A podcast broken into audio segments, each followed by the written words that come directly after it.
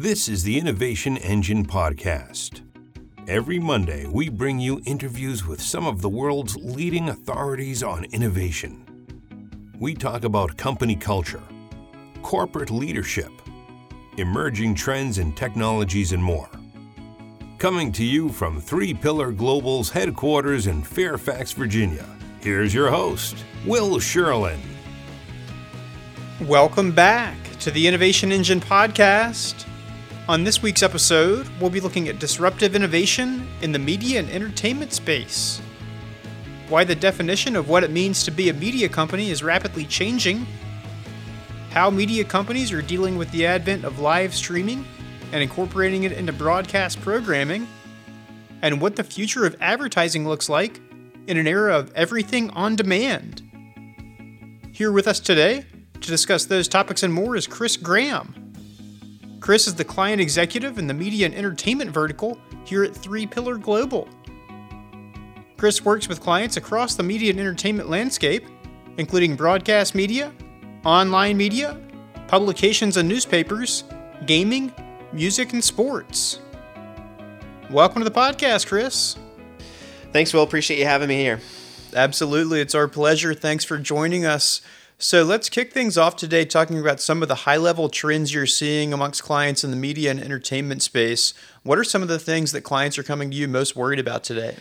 Yeah, absolutely. Um, so, you know, I think from a trends perspective, we continue to see, you know, the rise of on demand content be popular, right? So that that often means OTT is, is still a hot space. Uh, Apple TV, Amazon coming in, Roku, and all the other candidates that are already out there. That that's becoming uh, more and more popular. Users are wanting to um, consume their content where and when they want. But then along with that, I think the other trend that that continues to rise is this idea of live streaming, right? So it's not just content that you're you're recording or rather you're viewing off of um, your set top box at a scheduled time. Uh, but it's it's tapping into content real time, and it's not just on the TV anymore. It's it's online. It's on your mobile device.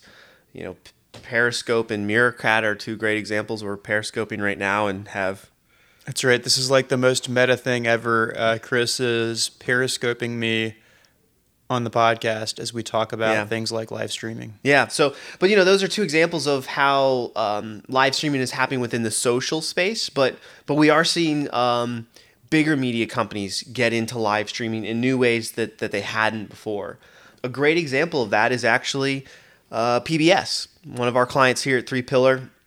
We've worked with them for many years, and um, uh, PBS just wrapped up actually last night a show called Big Blue Live, and um, they did it in partnership with BBC Earth, and um, they see they saw some great success from that. And and what they did was they not only produced a live show on TV, so users could tune into their typical um, PBS channel on their set top box, but then there was a, a an element of it on uh, online as well, so you could live stream um, from the PBS website, um, or you could access it from your mobile device. And that was sort of a, a, first opportunity for them to try out live streaming. But we obviously see live streaming happening within the sports uh, industry as well, and, and how you know, more and more uh, media companies are, are streaming um, content online so that they can reach fans that they otherwise wouldn't be able to reach.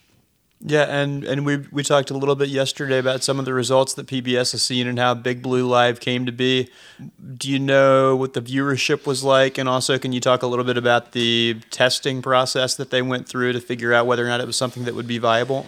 Yeah, absolutely. So, um, I, you know, from what's public and what was shared, I think the first night they saw five million viewers join the the broadcast. Now, I think that may have actually been UK audience because what what they did was they actually aired the first night in the UK, and I, they used it as a bit of a trial run to make sure that you know if they're going to do this live streaming broadcast, they had all the the kinks worked out. So they they aired first uh, first night in UK. That may be where the five million viewers came in, and then the following night they then started in the US and.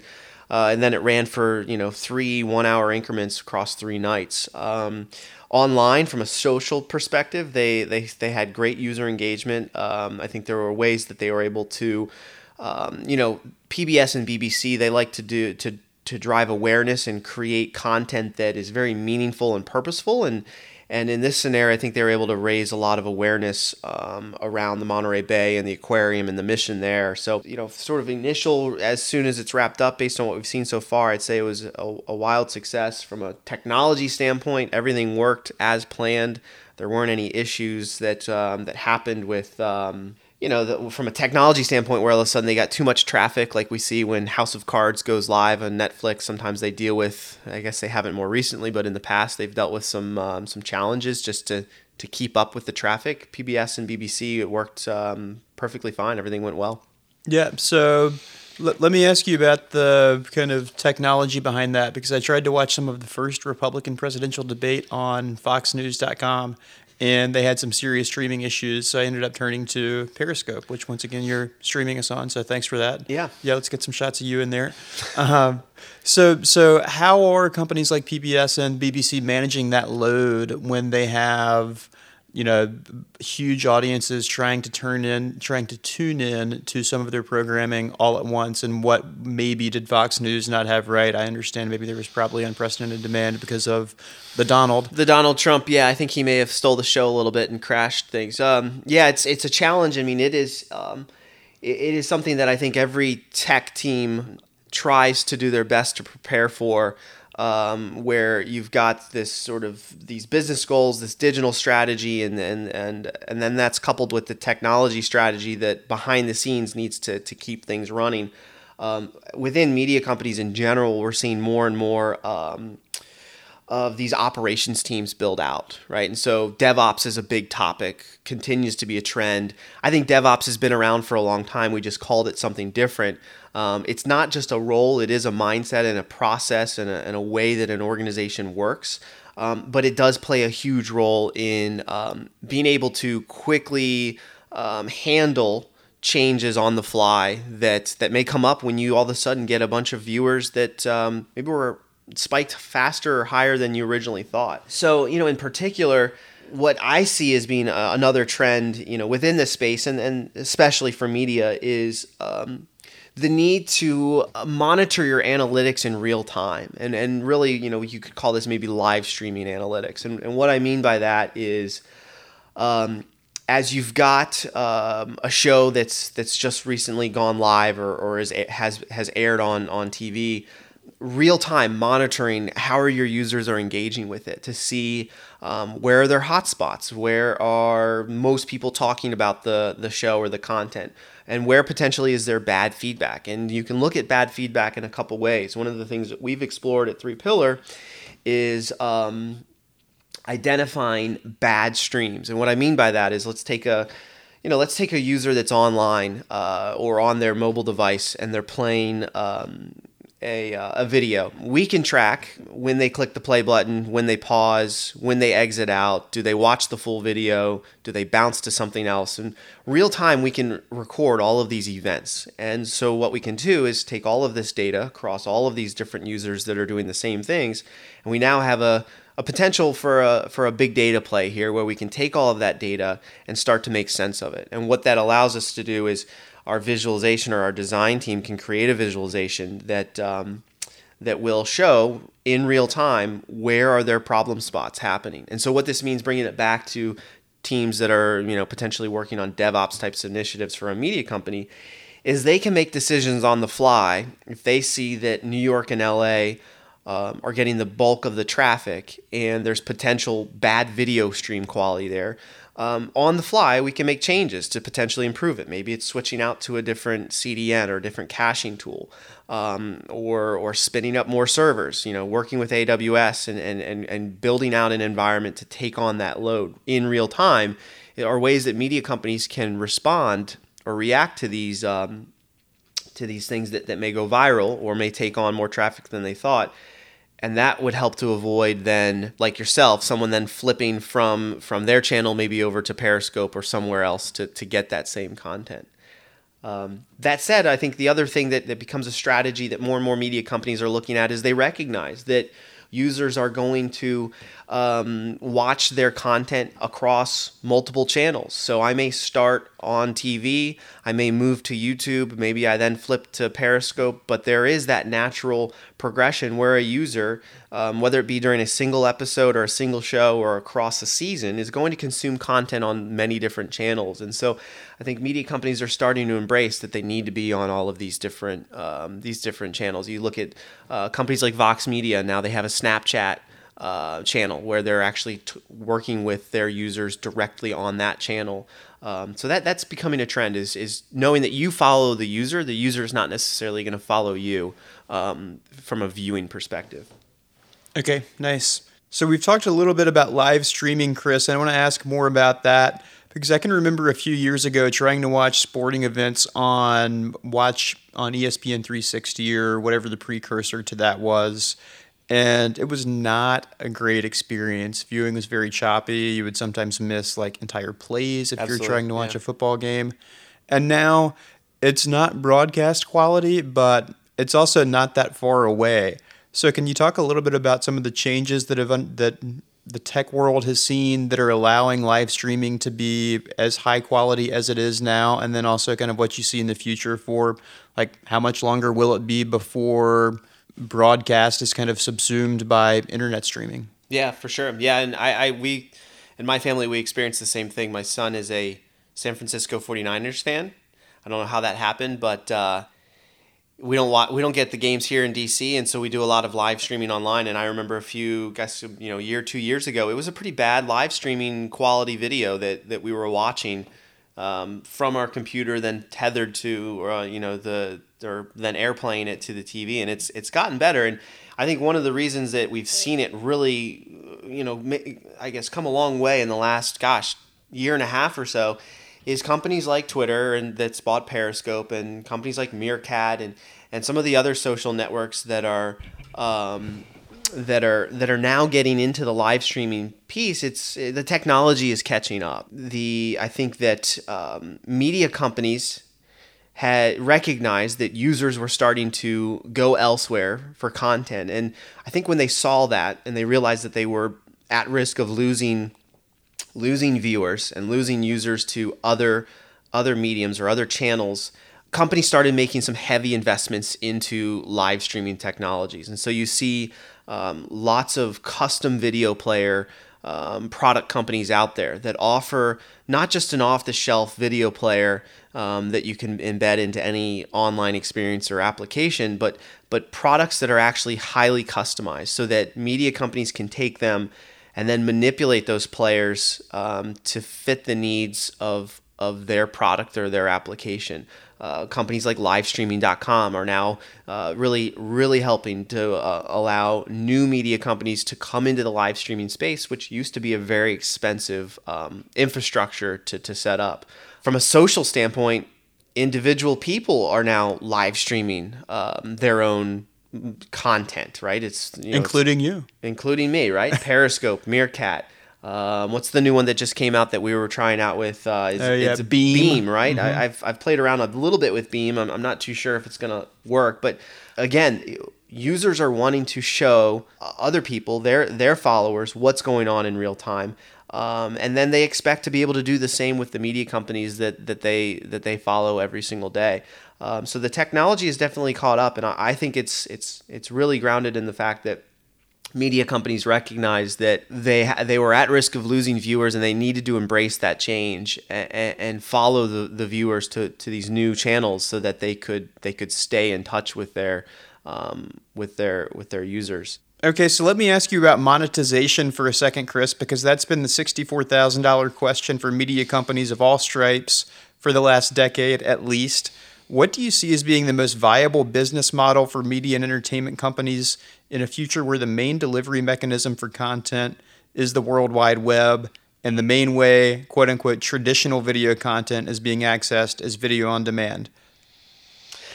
Yeah, that's a, that's a big one. So uh, I guess that's why it's the sixty-four thousand dollar question. Yeah, or, or billion or trillion. Yeah, yeah. yeah. So uh, you know, monetization has been. Um, I wouldn't consider that a trend within the media space. That has been a top priority for media companies uh, for a very long time. But it does continue to be um, a goal or a uh, an, you know a, a priority that that that is is often changing how they go about monetizing their content. With the rise of video on demand and with um, more users um, consuming content in, in a social way, um, it does create a level of personalization.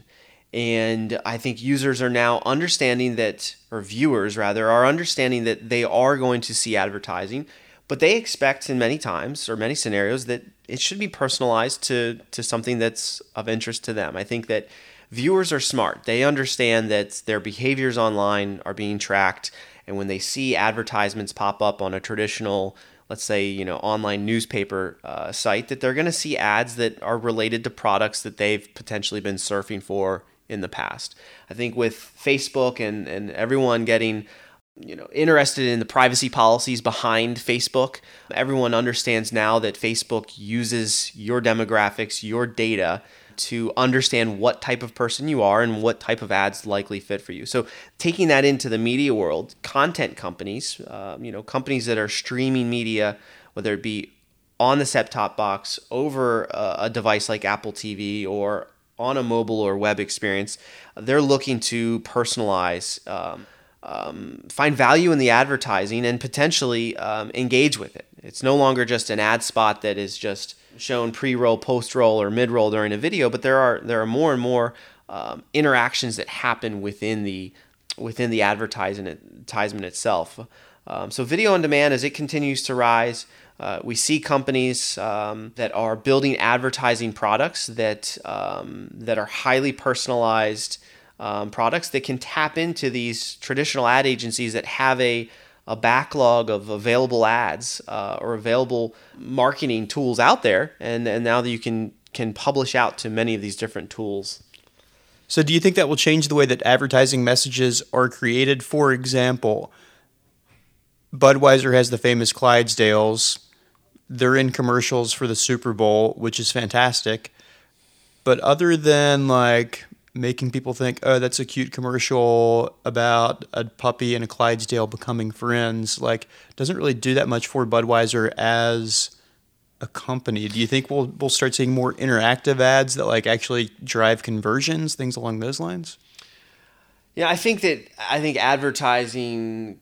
Uh, I think that media companies will continue to use ads, you know, in the near term um, that are uh, promoting a product that are um, really pitching to the user, right? I, I don't think that that's been around for a long time, and I don't see that disappearing. Mm-hmm. I think what we will start to see though is from an advertising standpoint, companies move into the media space that weren't previously media companies for the purpose of advertising. And what I mean by that is is we'll start to see companies um, create their own content that is interesting and valuable or meaningful content to their user base um, that then serves a dual purpose of also advertising. So I think a good example of that. I mean, we've we've seen in movies for for a long time. There's obviously the product placements that happen, right? There's um, the Reese's Pieces in, in ET, and there's the Coca-Cola soda that shows up in a you know in a in a, in a clip of a movie. Um, taking that concept um, that's been you know, somewhat of an old school idea, we now see companies like Chipotle. Um, Chipotle has now has content that's on Hulu, um, pro, uh, a show called Farmed and Dangerous, right? And so it it stretches it a bit. It, if you watch a show like that, you don't feel like, wow, this is just one long Chipotle advertisement. But in many ways, they've created a show that is promoting and is really um, based around the type of product that Chipotle offers in store. And so I think we'll see more and more companies moving that direction where um, they're actually producing their own their own content and becoming a media company or a subsidiary of their companies, becoming a, a media organization that can reach their their their fans and their users in a new way. And it's it's not it's not just showing the Clydesdale and spending millions of dollars for a Super Super Bowl ad to do so. They're able to to shift that budget and and create um, a content um, strategy that can can reach their users. And then tying that back to the technology, the the barrier for entry is not as expensive as it used to be. Um, you look at um, products like Roku and Roku's um, offerings and the ability to create a channel on Roku. It's it's a fairly straightforward and easy process, assuming you can develop the channel to get onto an OTT environment with Roku. Now, Apple TV is a bit more locked down. They pick and choose what channels are going to show up on on their product or their platform, but we are seeing more and more companies uh, or, or products come out there where if you have the content, you can easily distribute it out and it's not expensive. Um, that's a very different model than you know having to produce an advertisement and then pay to get the advertisement out in front of viewers on a traditional set-top box environment. So yeah, speaking of uh, everyday companies or non-media companies becoming media companies, Uber was in the news recently for uh, something in the media space. Can you tell a little bit about what they're up to? Yeah, that's right. This happened, uh, I think, uh, just last week. Uber has announced that they will create and have an in-car magazine.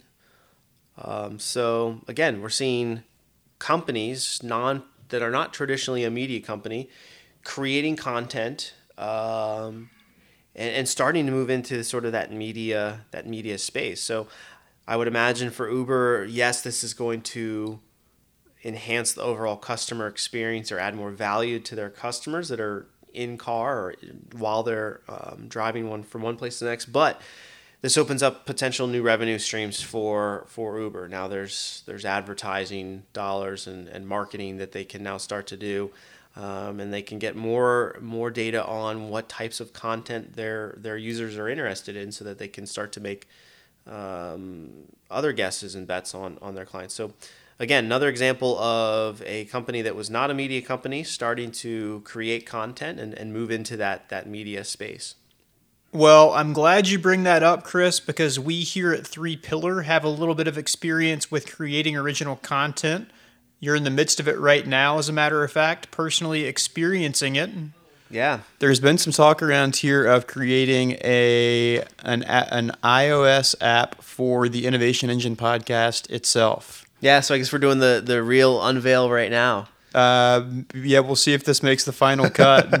but okay. what, what what can you tell us about the Innovation Engine podcast app at this point? Yeah, absolutely. So oh, I guess this is what episode we're in the mid 70s, nearly 80s at this point, right? Yep. So we'll hit 100 before the end of the year, and um, you know, just to, to take a step back, I think one of the things that we've seen and we've been part of is you know podcasts in general have really become a um, what used to be a very um, sort of niche industry that only the hardcore listeners were really interested in. Podcasting now become somewhat mainstream. NPR obviously has their own shows that are just focused on podcasts.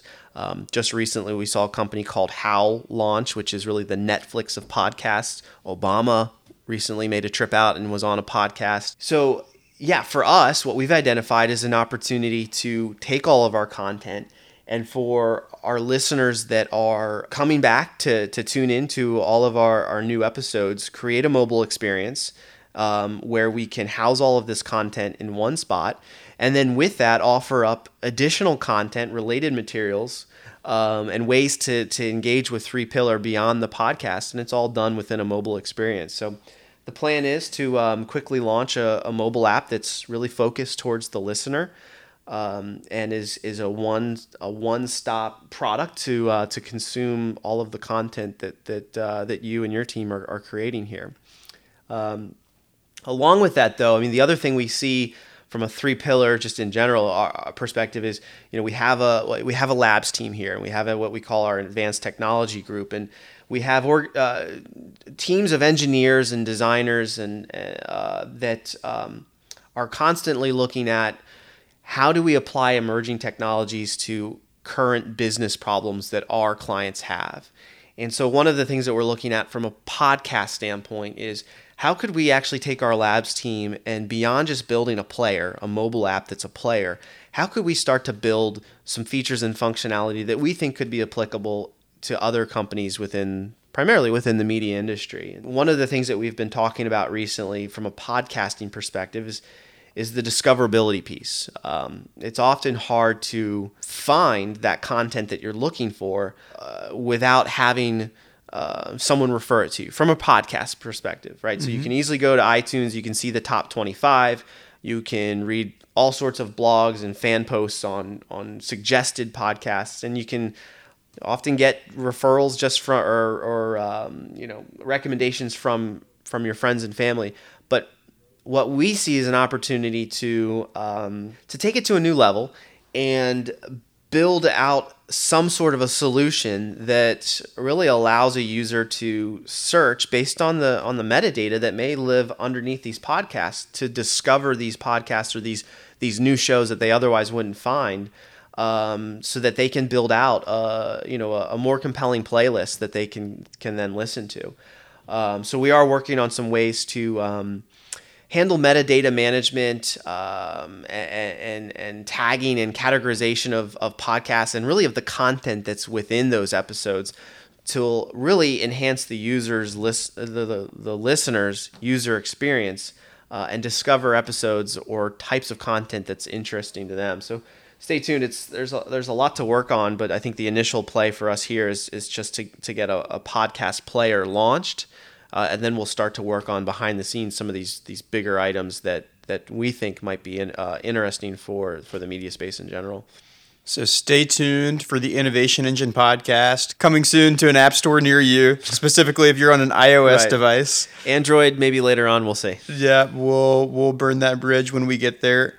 Uh, okay, so so let me wrap up with one thing we haven't really talked about yet. We've talked about video, we've talked about audio we haven't talked about the print world, or you know, print is is often moved to online these days.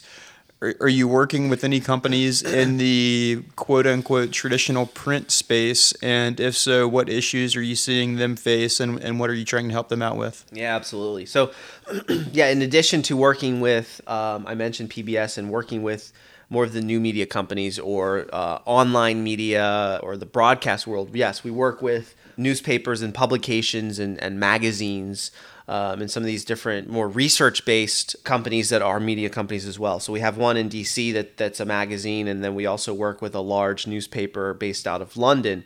And they're they're constantly fighting the battle of having to, to transform transform and, and really fit into a digital era where you know their business model and they're they're really rooted in this print first type of model. That was the case. They're really having to shift and become a digital first um, approach.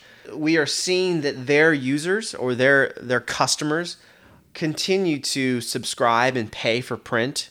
Um, really? But they expect oh for for print for okay for gotcha. a physical newspaper. Yeah. But they expect that with that they will also get uh, a digital experience as well. Now, yeah. yes, over time newspaper subscriptions are going down, digital's going up, but there still is a hardcore um, base of customers that are still buying newspapers. So they're not completely going away from that. I think yeah. we will continue to see them shift more towards digital, right? But um, but they're not they're, they have not turned completely away from newspapers. So what does that mean from a technology standpoint? Uh, I think probably the the workflow that we used to see is that uh, writers would prepare for uh, a new issue they'd send it off to the printers and then they would either in parallel or after the fact figure out how can they then push that to the web. Now we're seeing obviously breaking news is happening faster than than a 24 hour cycle from a print perspective. So things are getting published directly to web mm-hmm. uh, or going straight out via social media and the newspaper itself is having to catch up. So we have seen the workflow shift uh, i think this is probably a, a given um, but of course, we're seeing the shift where the workflow is digital first, then print. But we are seeing a need within these larger media companies to build out a content platform that allows you to really publish to both or author once and publish many type of scenarios. So mm-hmm. rather than having writers work within a uh, print focused software tool, uh, they're working within some sort of web content management system. And then there's an integration from that CMS over to whatever the print products are. So we're, we're helping companies to solve that, that back end workflow and really figure out how do they build audience products that gets that content to the user in the easiest way possible. Um, and then on the magazine side, same thing. We're seeing magazines continue to be popular, but they're moving to a digital uh, scenario. And, and what users are expecting is that if I if I read an article that may be print, then there's a way that I can actually interact with it online, either either talk with the talk with the writer or talk with other people that are interested in the topic or follow similar related uh, topics. So, yeah, I, I think it's um, from a trend perspective, this is all stuff that's been around for a while, but we, we continue to see media and technology companies combined solve solve these these problems that have existed for a while in new ways and, and really in, and trying to do it in a much faster, cheaper model, right? It's not buying million dollar plus enterprise software tools to handle this. It's it's building small, customizable products and applications that that fit their organization's needs um, based on on their workflow and how they distribute content out to their users. Okay, Kristen, I can't let you out of here without asking you about the big Apple event from last week. What were some big takeaways for you from the event? What are you looking for for your clients to maybe be interested in pursuing on the, the Apple front? Yeah, so um, I think the, the, the biggest one from a media perspective is obviously the announcement of um, the new tvOS. Um, and that's now being open to developers to develop apps on the TV. So, um, you know, I think Apple tried to position this as, you know, this was the first time this is being done. Uh, you know, I think, um, you know, Android and, and the, what Google has done with the Play Store and Google TV is has already started to do this, but obviously is not doesn't have the market share that maybe Apple does from a, a TV perspective. Um, but what this does really start to um, allow organizations to do is is is have content and have a, an experience with their customers on the TV on TV devices. Uh, again, we're going to start to see this sort of blend of companies that traditionally weren't media companies starting to now have a an experience on the TV and start to think about how they can have content there.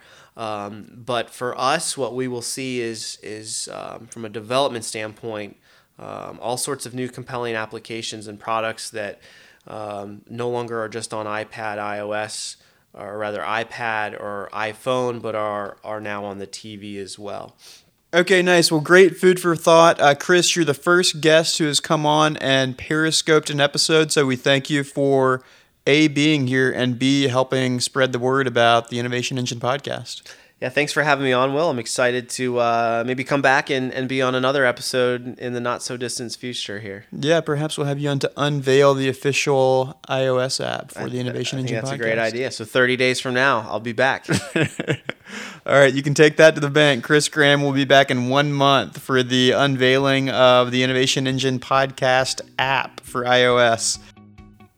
If you'd like to learn more about Chris Graham, you can follow him on Twitter at, at Chris Graham.